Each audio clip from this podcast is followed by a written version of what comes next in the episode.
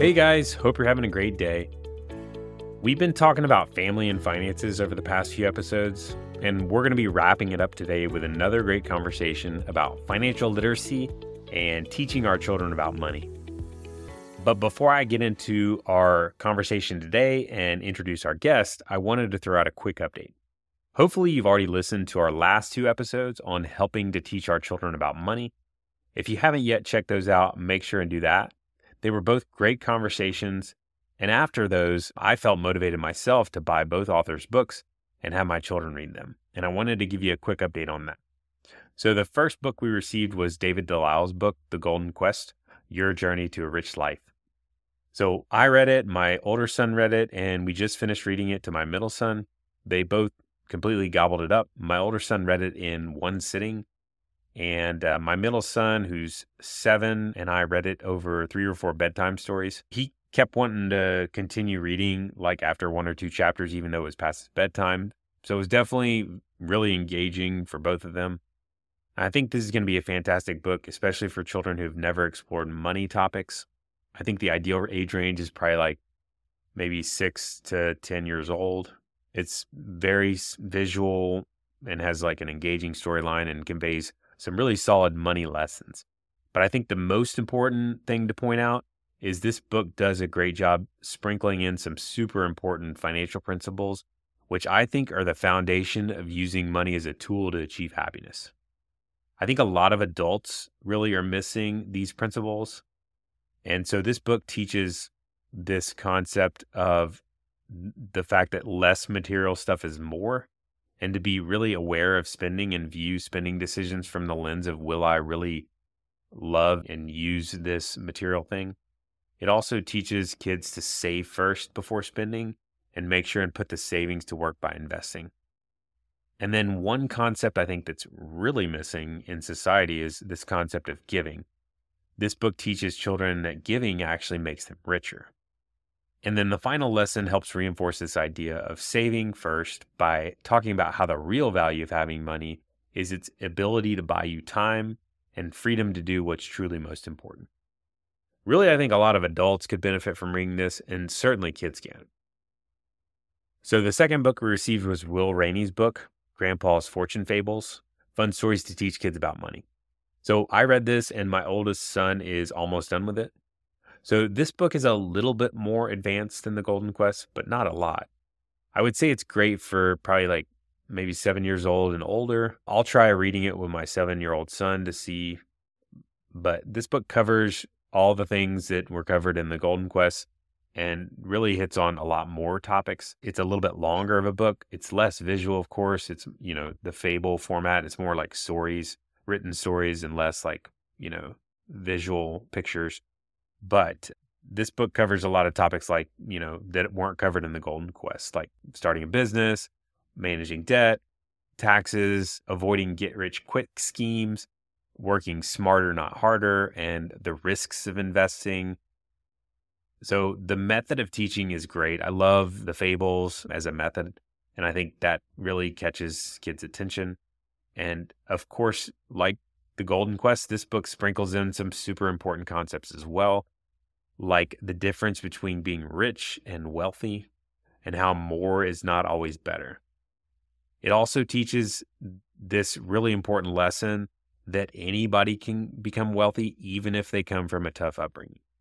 Every chapter also ends with this lesson learned and throws out some simple questions to consider. So I think this book would be a great book for a child that has already so, shown some interest in money. And I think there's going to be a ton of takeaways and, and questions that, that they raise after reading it. So, since reading these, my sons have brought up saving, giving, and have asked questions about investing. And they've asked how to make money or how to, you know, how to, and what to do with the money. I've set them up since then to, to you know, on projects to make money. And my older son, we've set him up to to actually sell some of our old stuff that we're not using on eBay, and he's going to be making like a thirty percent cut on it.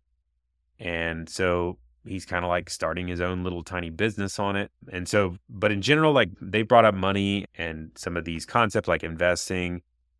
more than they ever have before. And it's, I think a lot of it's been prompted by these books. So it's, this is really effective stuff. I would definitely recommend both books if you have kids in this age range. By the way, I'm not like accepting commissions for recommending these books. In case you're wondering, I just genuinely think they're great. And I'm really excited to be able to share those with you. So I'm excited also to get into today's show. So let's jump into that now. So, my guest today is a mom, a wife. She's a dentist. She's a fellow personal finance geek. She's an entrepreneur and a coach. So, she's got a lot going on. She's also an author of a children's book on money. That's three guest authors in a row who have written children's books on, which is crazy because I didn't know there was really any. And so I'm so excited to be able to find some really good content not only for adults, but also for kids. So, along the way of becoming a dentist, and as she started to pay off some of this massive student loan debt she had, our guest today realized that many in medicine don't have a solid foundation and need help. This motivated her to start Doctors Out of Debt to help coach other doctors on how to tackle debt and gain financial freedom. She found through this experience that many doctors have never really absorbed or been taught some of these basic personal finance concepts. And that really where the issue is in childhood. So, in seeing all this, it motivated her to take the initiative to write and publish a children's book designed to help parents begin talking about money with their kiddos. So, my guest today is Dr. Caroline Clerisme. We had a great conversation. And so we talked about a lot of different things. We talked about how she paid off $250,000 in four years. You know, that's a pretty impressive feat in itself. We talked about why financial literacy is one of the greatest gifts we can pass on to our children. We talked about how and when we can bring up this topic with our children. And then we talked about why a book like hers is such a great catalyst for the conversation.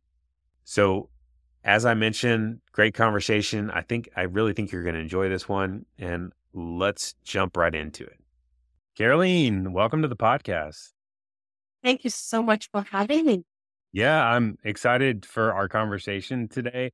I know you got lots of good nuggets to share and you have a lot of different things going on and with your of course with your dental practice, but also with your business and helping people pay off debt. And you've even written a children's book, and there's all kinds of good stuff you got going on that I think will be great to talk about. Maybe before we get into some of that, I would love it if you could kind of share a little bit about how you got into helping doctors to pay off debt. I think that's such an interesting business in itself, but like, how did you get to this point of helping other people pay off debt? Absolutely. Again, so I'm a general dentist in New Hampshire, and I'm sure you guys can hear an accent. And yes, I'm from Haiti, but I'm in New Hampshire where it's very cold right now.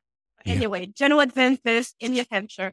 I'm also a wife, mother to a toddler, and I am a co-author of an amazing book, Lily and the Talking Piggy Bank. Let's learn about money. And I'm also the founder and CEO of Doctors Out of Debt, where I help doctors to create generational wealth and get out of debt at the same time. And the reason all that happened is that when I graduated from dental school a long time ago, well, like 11 years ago, I had a lot of debt. I had about $250,000 of student loan coming from the Caribbean where growing up, we, I didn't really have any exposure to credit, student loans, or any of that. And I'm like, $250,000 of student loan? It's a big number. Like, and but by applying a bunch of debt repayment strategies, I was able to pay everything off in four years with a starting salary of less than six figures. And shortly after, I was able to go from one stream of income to seven streams of income. And I just really started talking to doctors about what I've been doing. And before I know it, I found a doctors out of debt where I'm really showing doctors how I was able to do that to be able to get out of it quickly and study reading well at the same time. And from that, Lily and the Talking Piggy Bank was pretty much born mm. because I realized that after talking to so many doctors that a lot of money habits were learned from early, like when they were kids. I'm like, the sooner the better that they can talk about that, that their parents can talk about that, meaning children, the better. So that's why the book has been is says everybody loves it, loves it because it gets but something that has been so taboo. So a lot of the doctors you have been working with, have you noticed that a lot of them maybe haven't had some of these foundational money lessons even as an adult? Absolutely. Yeah. And I must say that money is still taboo. And that's something that we use every single day. We still don't like talking about it. Kind of weird, isn't it? Yeah. And I must say, growing up, our parents taught us openly about money. And here I am thinking with everybody talks about money openly. And then we're like, oh, we don't do that here. So even in college and dental school, even after dental school, I realized that we don't talk about money. It's like, shh, don't talk about it. And of course, that's a problem because if you don't talk about it, if you don't know your numbers, if you don't know how to improve your numbers, if you don't talk about investing or getting out of debt, you will still feel like you're in a bubble. You don't know how to decide. Yeah. I would have to hope that people, you know, went the direction of not talking about money with good intentions. I think people worry about hurting other people's feelings about like talking about their money and they don't want to come across as like greedy or whatever. But the problem with not talking about money is it usually, you know, they just don't talk about it at all. So like they don't even talk about any part of it. Not, you know, of course it's not super, you know, respected, I don't think, to like brag about how much money you make. I mean, that part about talking about money maybe doesn't help, but like we don't have to like, you know, not talk about it at all. And I think that's the problem with this whole money as taboo is um, there's, you see lots of adults. I see it as a financial planner, like all the time, like people have, you know, said that I'm, you know, finishing up training to be a doctor and I'm, you know, in my 30s and I've never really been taught anything about money. That's just a interesting, you know, it's kind of sad that's playing out because it does pe- put people at a disadvantage. Absolutely. And you can always say two things that we have to talk about, whether or not we want to. Two things that are going to affect us is health and money. At some point, you might have some health issues.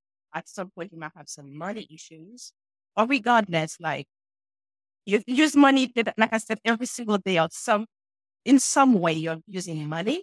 So you have to know about it. You need to mm. understand the psychology behind it, how to use it, how to multiply it. You need to understand things. And yeah. if you were not exposed to that or talk to about that to your, about your parents,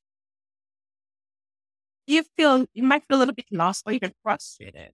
Or like you can't talk to anybody about it because no, your parents didn't talk to you about it. So like you just don't talk about it. Yeah. But what I have learned is sometimes we don't, our parents don't talk to us money, but we still see how they handle money. Mm. We make our own decision as far as how to handle money when it comes to that time when we have a job. So a lot of time, even though we're not having a direct conversation with our parents about money or we didn't used to have that, we still see, we still pretty much notice how they handle money. We tend to do the same thing. Right. It's like their actions still yes speak louder than their words would have. You yes. know, especially if they're not saying anything about it. Yeah, absolutely. But sometimes it becomes so secretive. You're like, it's still so much easier to just talk about it. Yeah. Because so, for example, in the book, we talk about franchising, we talk about retirement, real estate investing, all those things that you should start talking about early on so that you don't want to be in your 40s and 50s and be like, oh, decided to start thinking about retirement. Mm-hmm. No, start talking about those things early on. Right.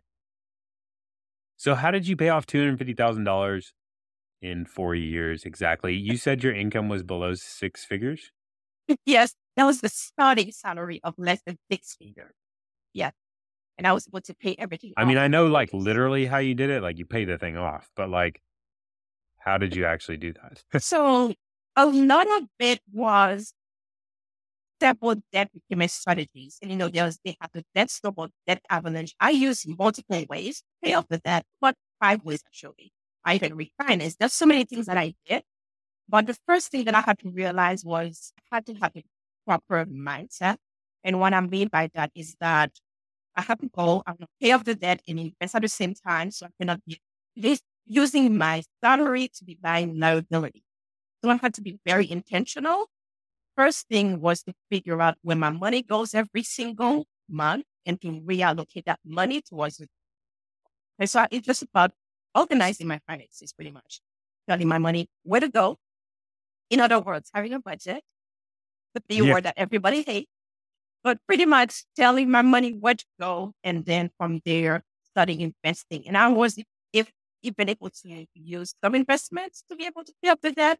But what I really did was using my nine to five, and then I had a weekend job, and then I had a loan repayment program that I was in where they gave me fifty thousand dollars towards my student loans.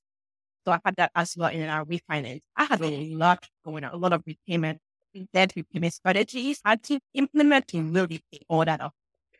So you basically made your mind up you were going to do it, and then you did it by budgeting, managing your money, doing it, making it do yes. its thing, essentially. I'm going to say yes and no. Originally, I thought I was going to pay it up in 10 years. That was my plan, 10 years. And then some things happen a little, let's just say, embarrassing things with money. You know, and I was like, you know what? I have worked way too hard. It's ridiculous for me to have like overdraft fees or whatever it is. I'm like, let me really get it together you know? So, and I when I really sat down and wrote down my goal and really told my money, this is what I want you to do because I want to have seven streams of income. I want to have a seven figure portfolio. What we're gonna we're gonna do. I was literally I was stuck with the money. This is what we're gonna do. So from there, I was okay, maybe I can pay it off in seven years. And then once I really started seeing that that is just literally reducing and drastically reducing, I was like, I can do it start then for you. But the plan originally it was 10 years. That was my Yeah, that's good. Most people set goals that they don't hit. You set a goal and then you got made it even more aggressive. Like Oh yes, absolutely. because the thing is that sometimes when you see that it's working, you get energized. You know? And that's for me working. That's why out. the debt snowball works well as you can yes, wins. And that's something that I talk to my clients about. Celebrate all wins. Always. Yeah. Yeah.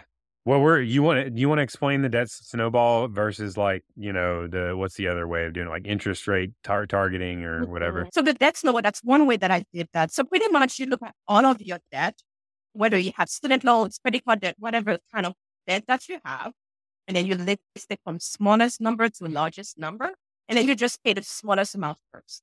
Everything that you have, you pay towards the smallest amount and then you pay it off, and then you roll, you go to the second smallest, and then to the third smallest, and then pretty much is paid, gets paid up so quickly. And the reason why is that you get so excited. And I must say, at first, it might be a little bit discouraging because as doctors, sometimes we have a $2,000 student loan. So we have different loans, you know, 2000 student loan, and then right next to it is 2.8%. And you have $25,000 and it's like 7.9%. You're like, shouldn't I be looking at the interest rates first? But sometimes when you just hear that 2000, you just get excited, like, oh my gosh, let me keep going, let me keep going. Mm-hmm. So that's one way that I did clear the student loans. Another way is the debt avalanche, which is when at the interest rate. Mm-hmm. So you look at the highest interest rates to the lowest interest rates, and then you apply the debt from highest interest rates to lowest interest rates. So remember earlier I said that I had the only payment money that I was getting. So $25,000 towards the highest interest rate. Next year, highest interest rate, $25,000, boom, paid up. Just what like was the that. loan? What was the loan reimbursement program you were in? So I spent two years working at a health center, and for that they paid me fifty thousand dollars. Like a stipend.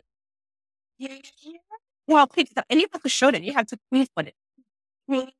Like, okay, I paid twenty five thousand dollars for my debt loan. Yeah. And you have the I don't put something you have to apply for. It's a very, really, like it was very tedious process to be able to get into that program. But that's something that I recommend because it's state based. So that's something that's worth looking. Yeah. And it's very important to make sure that you're going to be happy somewhere for two years because some people, they're like, I cannot stay there anymore after like nine months. And then you get into default. You have to pay fees back, penalties. You don't want to get into all that.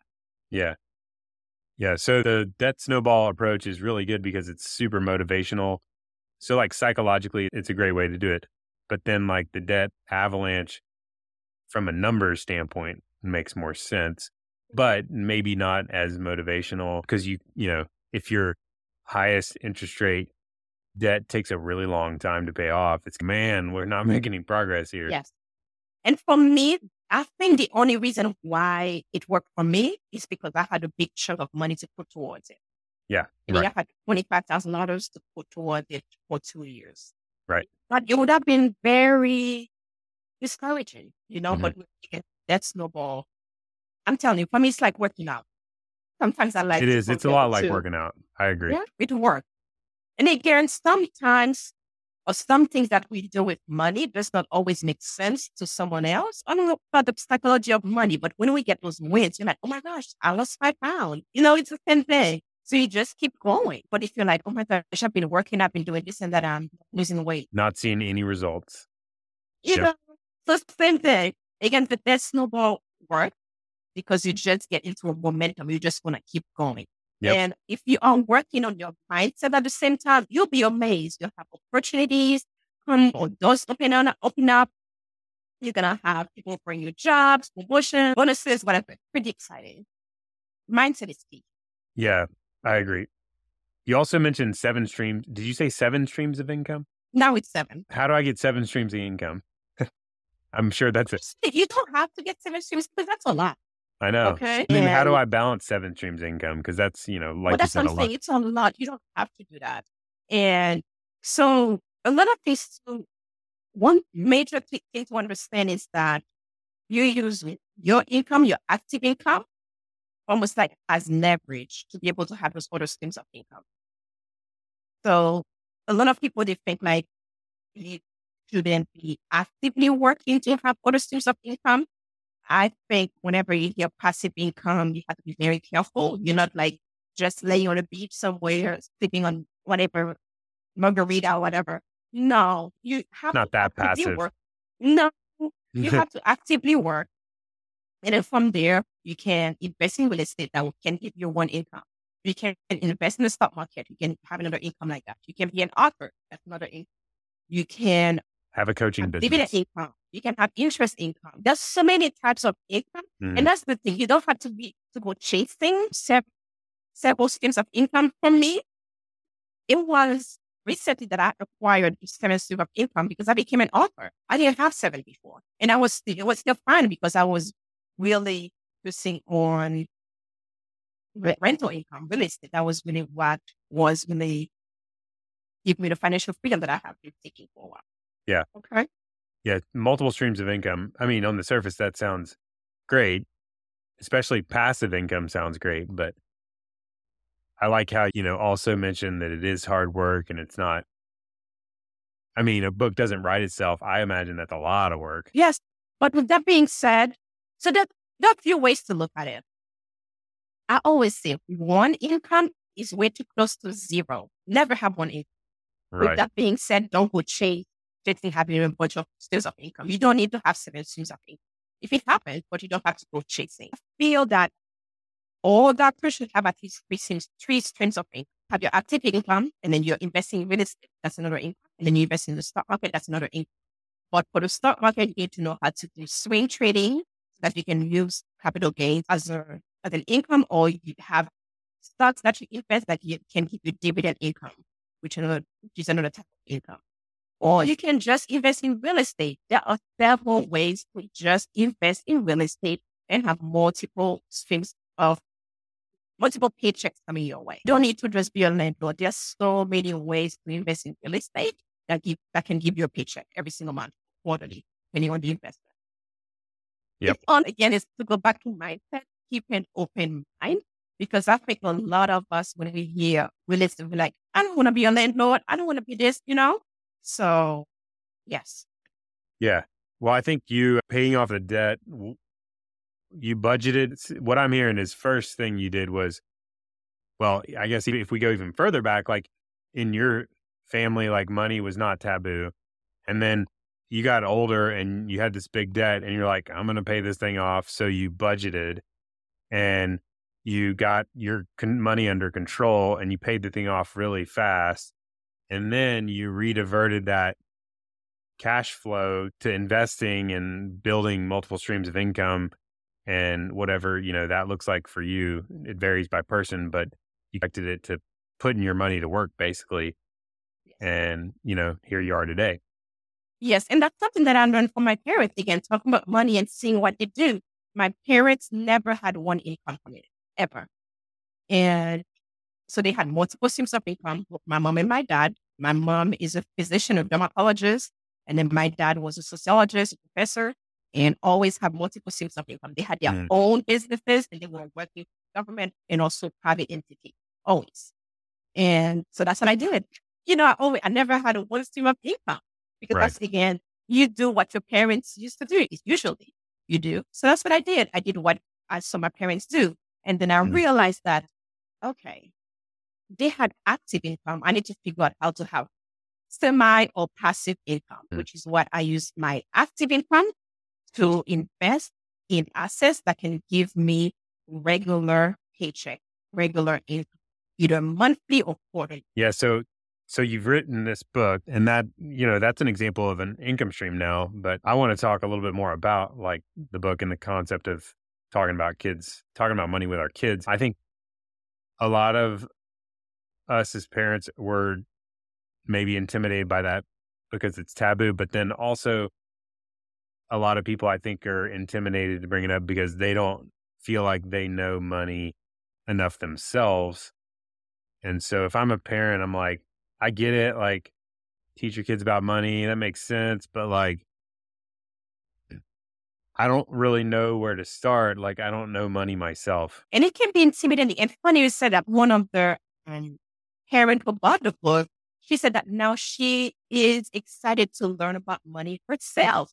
Sometimes right. you just have to learn with your child at the same time. And it's okay to learn together, to learn about investing, because at first, again, it can be so intimidating. But it's okay to learn those things together. What is investing? What's a 401k? What's an IRA? What's budgeting? What's credit? Why do I need mm. credit? You know, all those things. What is debt? What is the real purpose of debt? Mm, so again, I know sometimes it can be a little bit intimidating, but again, it's something that you're going to use every single day. So you don't have a choice pretty much. Right. I mean, yeah, you need to. Either they're going to learn money, you know, by your actions, which is not very much, I mean, it is what it is, or you can proactively teach them based on like the right way to do it, even if your actions aren't the right way to do it. Like maybe that's the nice thing about teaching your kids. You you can kind of like change the trajectory. Like if you're even if you're in a not so well to do family, like you can kind of like give them the power to change their trajectory and get out of that situation. And, and I mean, it's valuable stuff. Like this is kind of like should be in schools, right? It should be like first grade education, I mm-hmm. think. Absolutely. And I still remember when my parents were trying to purchase a car, they would involve us in the conversation about the cost, everything. And yeah. again, sometimes in order, when I would talk to my classmates or that later on, you'd be like, oh no, that we don't talk to our kids about that. That's adult stuff. Even if you don't go into too many details, I still think it's good to start the conversation so they really understand the one plus one plus is two. They understand what is that or why, what is interest rate, you know, all those things just to make mm-hmm. it easier for them for when they are in college and then they have a bunch of credit card companies saying like, get my card, get my credit card. So they know if they should get that card. And if they do, how much of that credit card they should be using on this, you know, to really help them not to have to struggle or really to understand how they can have financial freedom quickly. I know you've shared some of the takeaways from the book already. I'm I was curious if you could share some of the either your favorite parts about it or some other areas of like takeaways, like some of the nuggets of wisdom. Oh, one of my favorites, I think, is so there's one where she it's Lily. So Lily, my daughter, my daughter's name is Olivia. We nicknamed her Lily. So the book, pretty much, she um, I wanted to have a book where she can go back and think about financial freedom and financial literacy. But there's one section where Lily's standing in front of, you see the building there, by the mm-hmm. stock market. Remember that leaning bowl? Yeah, so that's what I depict there, where she's like in front of the stock market, in front of the building, and she's like, you can make money from stock to investing in trades. So that's something that's very powerful. And then you have the little train there, and she's like, yeah, I'm creating wealth. So all that, it's really a lot of visualization so that the child can really see like, those are things that I can attract. Those are things that can happen for me. And then we talk about franchising, which is something I didn't even know, even though, yes, I knew it existed, I never really understood it. So we talk about all things that you probably are not really going to talk about on a regular conversation, but you also talk about things that at some point you're going to bump into in your life. So definitely, I love that where she's like spinning off oh, all proud. I love that. It's so cute. I love this. Really. Yeah, no, I mean, like very few kids have been taught about business, franchising or starting business or investing. I would say it's a yeah. small number, I would think. And I think the earlier the better. And I think with this new generation, they want to learn more about those things. You know, mm. I think they also need to get curious. So I really think, again, the feedback has been overwhelming, really great as from parents and children. What do you think is the early? You think the sooner the better? for yes absolutely absolutely because these are things that you keep can keep reiterating to you know mm-hmm. reiterating because they say the average is around eight years old when the child pretty much has i don't want to say made up in their mind but they really understand how the parent is handling money and pretty much that's what they'll do when they're older and of course those things can change they will make their own decisions and stuff like that but they already have a pretty good idea of how money works through the lens of how their parents have been handling. The earlier, the better. Yeah. Right. Yeah, I agree. As long, I mean, at the point you start reading books to them is an opportunity. Yeah, absolutely. Even if it's like jokingly, you know, but by five years old, definitely. Yeah. Once it's not, when they can understand money, like this is a quarter, this is, start talking about it. Yeah. And then bring then it. when it's stands, you know, they get it, they understand it. Go for it. And I like how you talked about like buying the car, like bringing it up in real life scenarios too. What I've found is the more I like talk about it with my kids or have them read books or experience education, they bring it up in life circumstances or they ask what things cost or like they're just curious about money and then that gives you the opportunity. You don't even really have to bring it up. They bring it up. See, I love that. Absolutely. And that's what they pay attention. Right. We're just exposing them to it a little bit more. And that's why a book is a fantastic vehicle is you can kind of just start to expose them to it. Yes, I hope that book gets many little hands, many young hands, so that they can really read it, the little bedtime story, and they can talk to their friends about it. And really, what's really going to help your future. Yeah, I love it. Well, any other, I'm curious if there's any other suggestions you have for parents. Are there books that you have read that were inspirational? I know I have realized there's not a ton of books, unfortunately, for kids. I've been able to find a few people recently that have written books for kids about money, which is kind of cool, but there's there's not a ton. So I'm curious what if you had inspiration from other books or if there's any other tips and tricks you have for parents about breaching the subject as far as books, I do not. And I think maybe that's what really pushed me to go to my friend and like, let's read a book because she is, and she has written many children's books. And then one day I was like, you know, I really need to help those doctors, but I wish I could help the young ones. And I went to her, I was like, oh, we should do this. Or is it possible for us to do this? And like, yeah, let's do it. But to answer the question, maybe just some exercises with the children take them grocery shopping, take them on trips, take them to places where you can really show them how other cultures are even using money. You know, that's one thing. And really, it's so important if you live in the US to understand the purpose of debt, which is, yeah. I would say, the purpose of debt is to create wealth.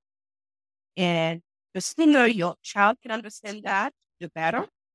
And that it took me a little while to even understand that. But again, the purpose of debt is to create wealth. That's what I have figured out.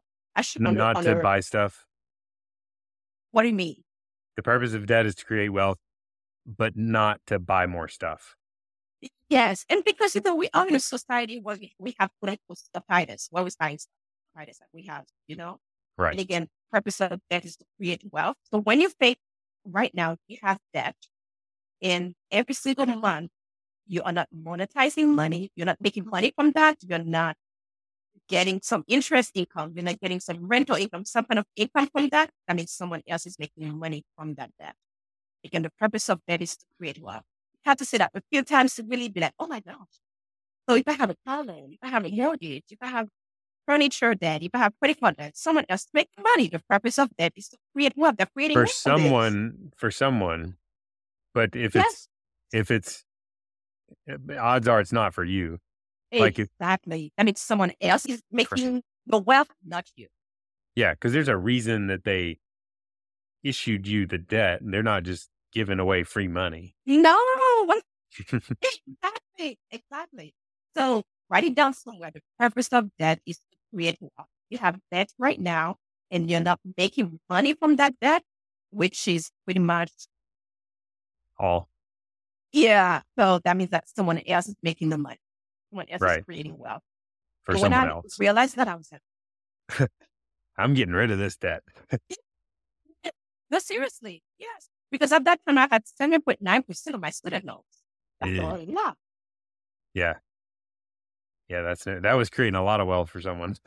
Exactly. And that's what happened. To go back a little bit, what really pushed me to even want to pay it off fast is so two things made me want to pay it off fast. My parents put that in my head. Try not to owe people money. This that's how I was that's how they raised me and my sister. Try Mhm. not to owe people money. Because remember, I'm from the Caribbean, everything was hush. To to this day, my mom doesn't have a credit card. Yeah, I'm sure she doesn't. But anyway. The second thing is I was meeting with a financial advisor because it's part of the exit counseling approach. I don't know if they still have that, but I was meeting with the financial advisor. It's financial advisor. But anyway. And then she was showing me a bunch of numbers. And now, now remember, she showed me $520,000, which would be how much I would have to pay if I were to take 25 years to pay up that. on the student So loan. that was so that two was hundred enough for me. fifty thousand ends up being five hundred and something. Yes, in Yeah, 25 years. I was like, you know what? I'm good. She said, yeah. And I'm sure she gave me some good financial advice after she showed me the number. But after she said that, I could literally feel the cold sweats. I got nervous. I got more anxious. I'm like, no, this is not happening. I need to get rid of this debt right now. So that's what I did Yeah. four years later. And it's the best thing ever. There's not one day where I'm like, I wish I still had that. That's Yeah. that. I never sit down. People always ask us if they should pay off their mortgage early or pay off the debt faster. And what I my favorite response to him is that like I've never really come across someone that has completed paying off their debt and regrets it. You know? If you can remember, we live in the US. So easy to with that. But people sometimes worry about paying off debt. It's pretty common. So it's like, well, I can understand that, but like, I've never talked to anyone that regretted paying off their debt. Like everybody all that I have encountered after they have paid, just like you, like they're pumped about it. They're like, this was fantastic. Uh, it feels great, you know?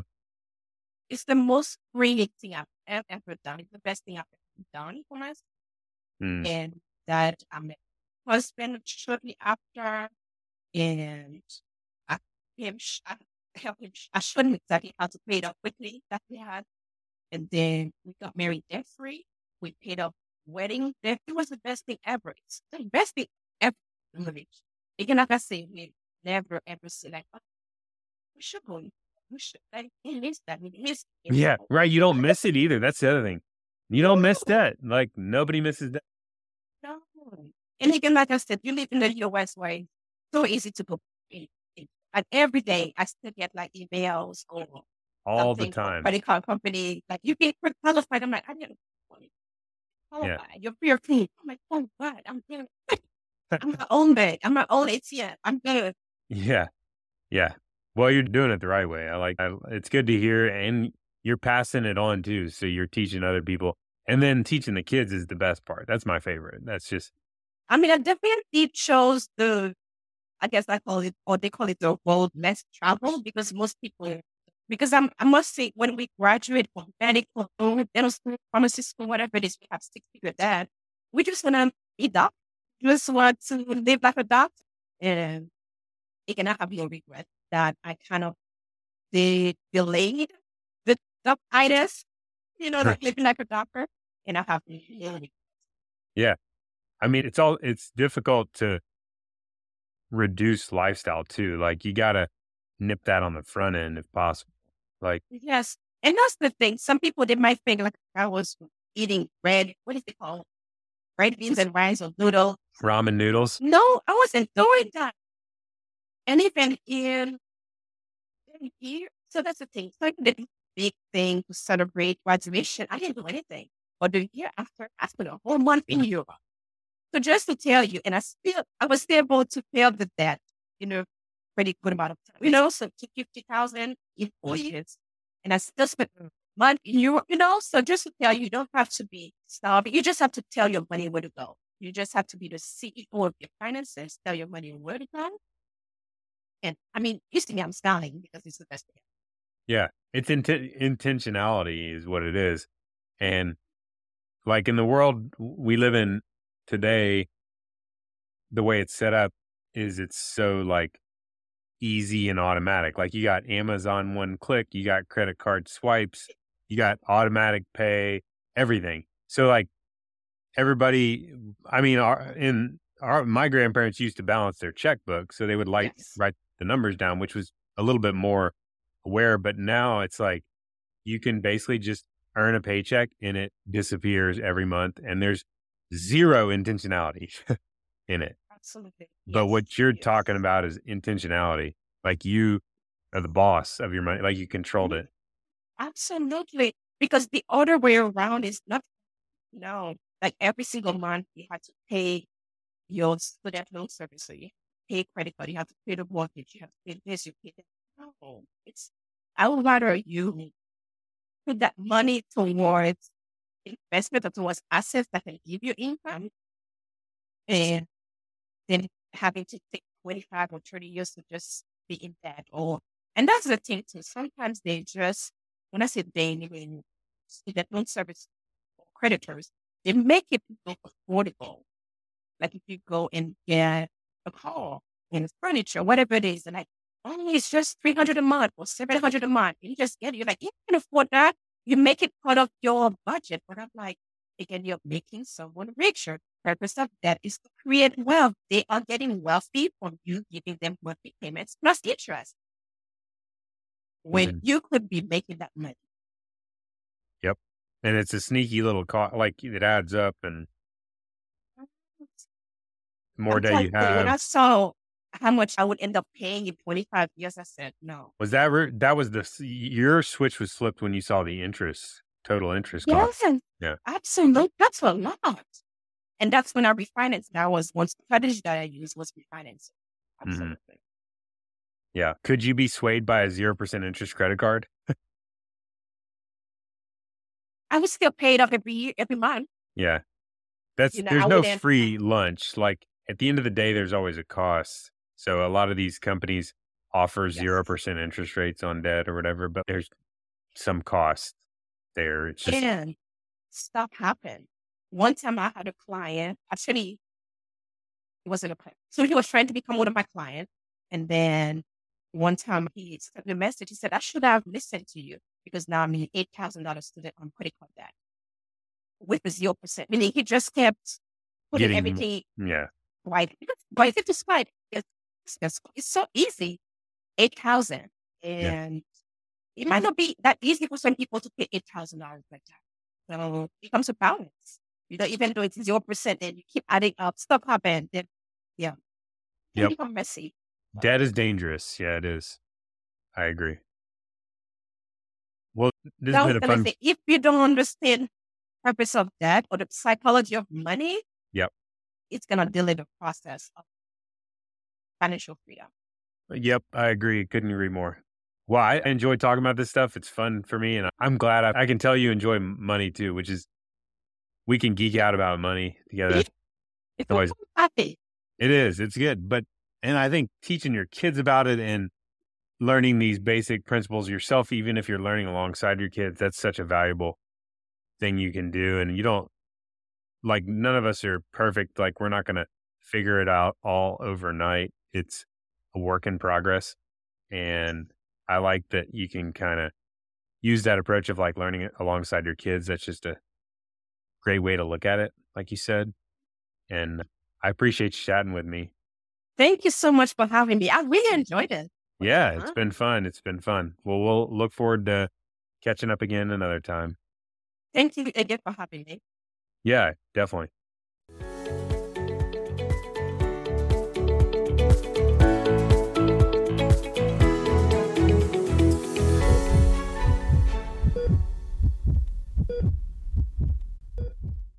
Please know that anything I've said today in this podcast should not be considered advice.